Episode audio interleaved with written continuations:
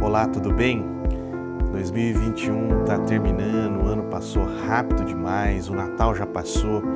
Nós estamos aqui no fim da última semana de 2021, nos preparativos para 2022. Talvez 2021 tenha sido um ano difícil para você, mas agora é um tempo de renovação renovação dos sonhos renovação dos planejamentos, renovação das nossas expectativas. E eu queria convidar você, antes de nós encerrarmos 2021 e entrarmos em 2022, trazer uma palavra de Deus para você. O apóstolo Paulo, ele diz lá no livro de Colossenses, ele diz o seguinte: cultive a gratidão, que a palavra de Cristo, a mensagem esteja no controle de tudo.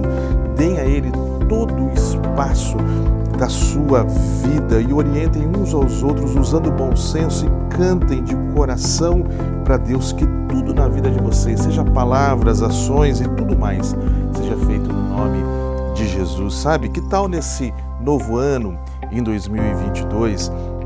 Ah, esse novo ano que está chegando, você dá espaço para que Cristo habite o seu coração. Que tal nesse novo ano, todas as suas palavras, todas as suas ações, tudo aquilo que você for fazer, as decisões que você precisar tomar, elas sejam tomadas a partir da palavra de Deus, que ela possa habitar a sua vida, habitar a sua casa, habitar o seu coração, habitar os seus pensamentos. Que tal em 2022 você decidir viver um ano extraordinário, viver um ano de mais intimidade? um ano de mais busca de Deus, um ano onde você possa crescer espiritualmente, aonde você possa ver, sentir, experimentar a presença de Deus na sua vida, que você possa ter o meu desejo é que você possa ter em 2022 o ano mais extraordinário da sua vida, que em 2022 você possa experimentar a presença de Deus na sua vida Deus abençoe a sua vida.